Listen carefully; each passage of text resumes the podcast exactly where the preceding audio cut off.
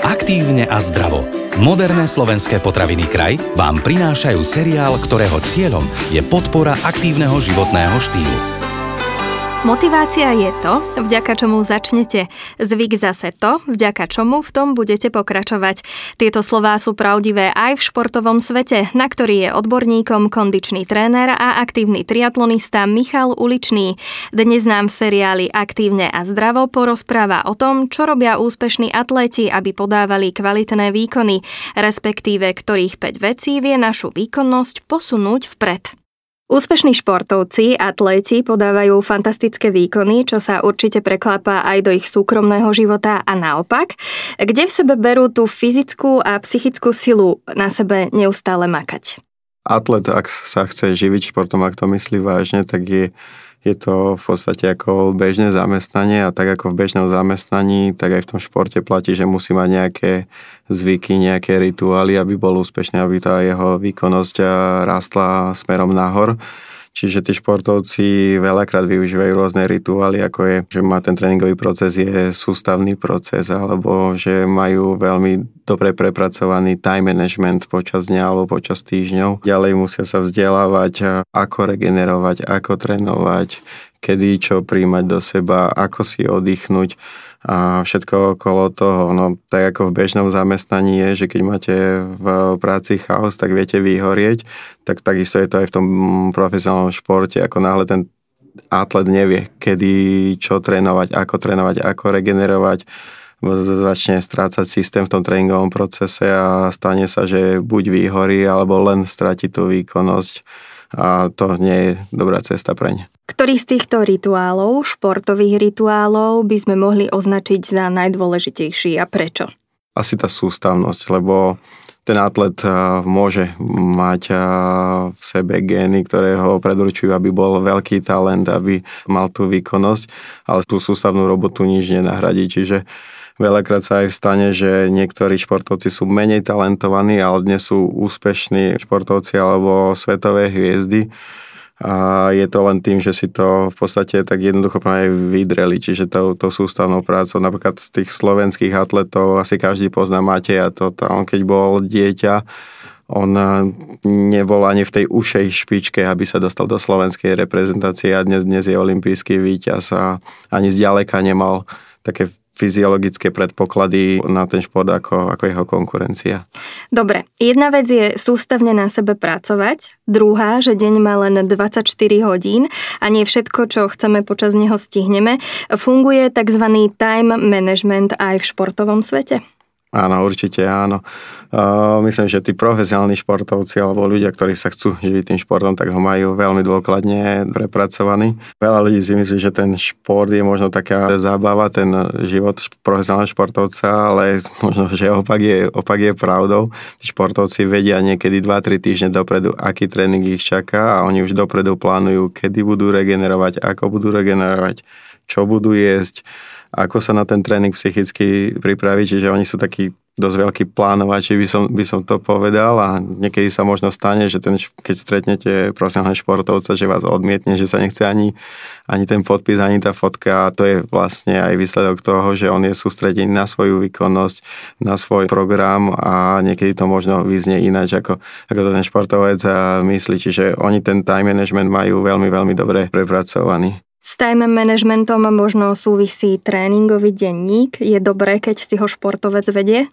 Určite áno. Tréningový denník vám vie veľmi, veľmi veľa pomôcť. Prv je to, že možno vaša výkonnosť záhadne začne klesať a vy viete spätne sa pozrieť v tých eh, tréningových jednotkách, kde asi je chyba, čo ste urobili, čo ste urobili zle, alebo možno, že nájdete tréning, ktorý bol príliš ťažký a ten vás dostal do veľkej únavy, alebo napríklad niekedy sa stane, že nečakane vám vyjdú preteky a vy neviete, čo ste urobili ináč v príprave a ten tréningový denník slúži práve na to, že si viete porovnať pretek A, kde, ktorý ste pokazili a pretek B, ktorý vám vyšiel a viete nájsť tie hodnoty, že ktoré boli odlišné alebo čo ste ináč robili, čo ste ináč jedli, možno ste menej spali, alebo, alebo tá regenerácia nebola taká dobrá. Čiže ten tréningový denník je dôležité si viesť. Venujme pár slov aj rozcvičke. Ako veľmi je dôležitá a prečo ju netreba podceňovať? Tak už Myslím, že aj v predošlých častiach sme toto rozcvičenie trošku rozoberali.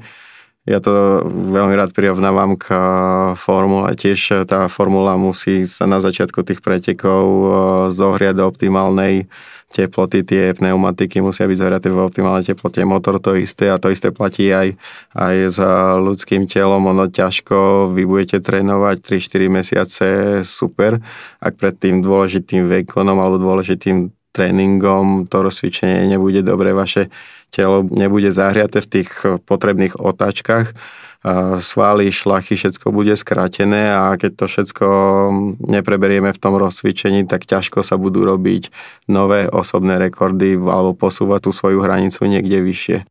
Je pochopiteľné, že športovci si často siahajú na dno svojich síl a možno ignorujú tzv. regeneračné dni, keď treba spomaliť. Je to tak, že aj športovci musia oddychovať? Áno, pravidlo je, že v podstate ťažký deň má byť ťažký a ľahký deň má byť ľahký. Ten profesionálny športovec to už vie pochopiť. Keď ako napríklad z mojej branže, keď niektorý triatlonista trénuje 8 hodín denne a na druhý deň má len hodinu, tak tento vie využiť, že si oddychne. A tu je problém skôr pri tých hobby športovcov, že oni urobia ťažký tréning, poviem príklad v pondelok a útorok už majú ísť niečo ľahké, ale tam zbytočne, zbytočne zrýchľujú, zbytočne tlačia na ten tréning a potom v stredu ísť znova ťažký tréning, ale tam už nie je dostatočne zregenerovaný. Čiže to je také hlavné pravidlo v tom tréningu, že ťažký deň by mal ostať ťažký a ľahký deň by mal ostať ľahký. Ono to telo potrebuje doplniť živiny, potrebuje sa zregenerovať. Nie je to až tak ako pri automobile, že dolejeme tam alebo vymeníme súčiastky a všetko bude OK. On, to telo je zložitý mechanizmus a, a potrebujeme s ním sa trošku viac hrať.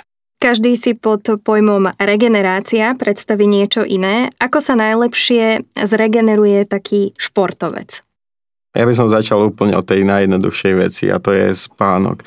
Darmo budete mať každý deň masáž, lymfodrenážne nohavice, psychologa pri sebe, ak vy nebudete spať dostatočne.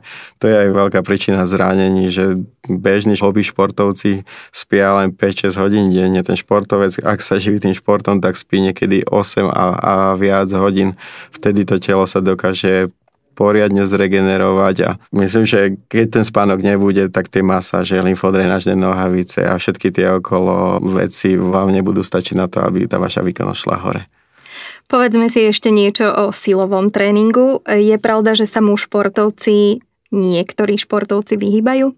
Mm, pri vytrvalostných športoch ešte možno aj dodnes sa tvrdí taká mienka, že ako náhle pôjdeme po tú činku, ak budeme robiť silový, silový tréning, tak tie svaly budú rásť a tým pádom budú potrebovať viacej kyslíku a tým pádom budeme pomalší. Ale vôbec to tak nie je. V podstate ten silový tréning vám vie zlepšiť držanie tela, tým pádom vám vie zlepšiť pohyb, ekonomiku pohybu, vie vám urýchliť regeneráciu, čiže keď atlet, ktorý po dlhom behu, ktorý robí a silový tréning, tak vie oveľa rýchlejšie zregenerovať ako atlet, ktorý ten silový tréning e, nikdy nerobil.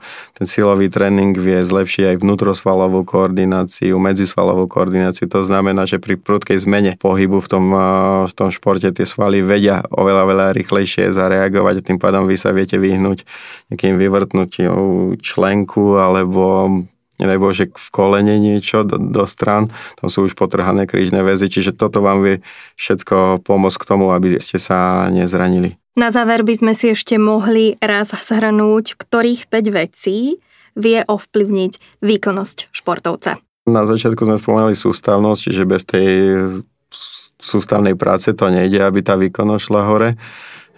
Ďalšia vec veľmi dôležitá je time management, presne určiť si, kedy trénujem, kedy regenerujem, čo budem jesť počas toho tréningu, čo budem jesť po tréningu. Ďalší taký tretí bod bol regenerácia, čiže dodržiavať, keď, ma, keď ten tréner napíše ťažký tréning, tak skúsiť ho, skúsiť ho absolvovať a ten ľahký tréning sa tam zbytočne neponáhľať, ale fakt urobiť si ho ľahký tréning.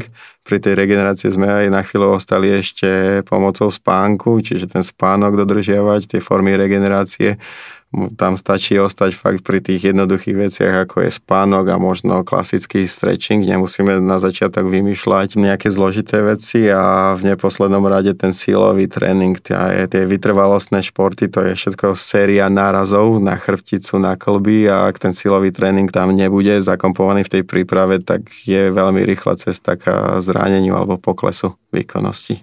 Veríme, že ste sa aj dnes dozvedeli veľa užitočných športových informácií, o ktoré sa opäť postaral kondičný tréner a aktívny triatlonista Michal Uličný. Témy seriálu Aktívne a zdravo sme ešte rozhodne nevyčerpali, tak si nás určite vypočujte aj na budúce. Tento podcast vám priniesol kraj. Moderné slovenské potraviny.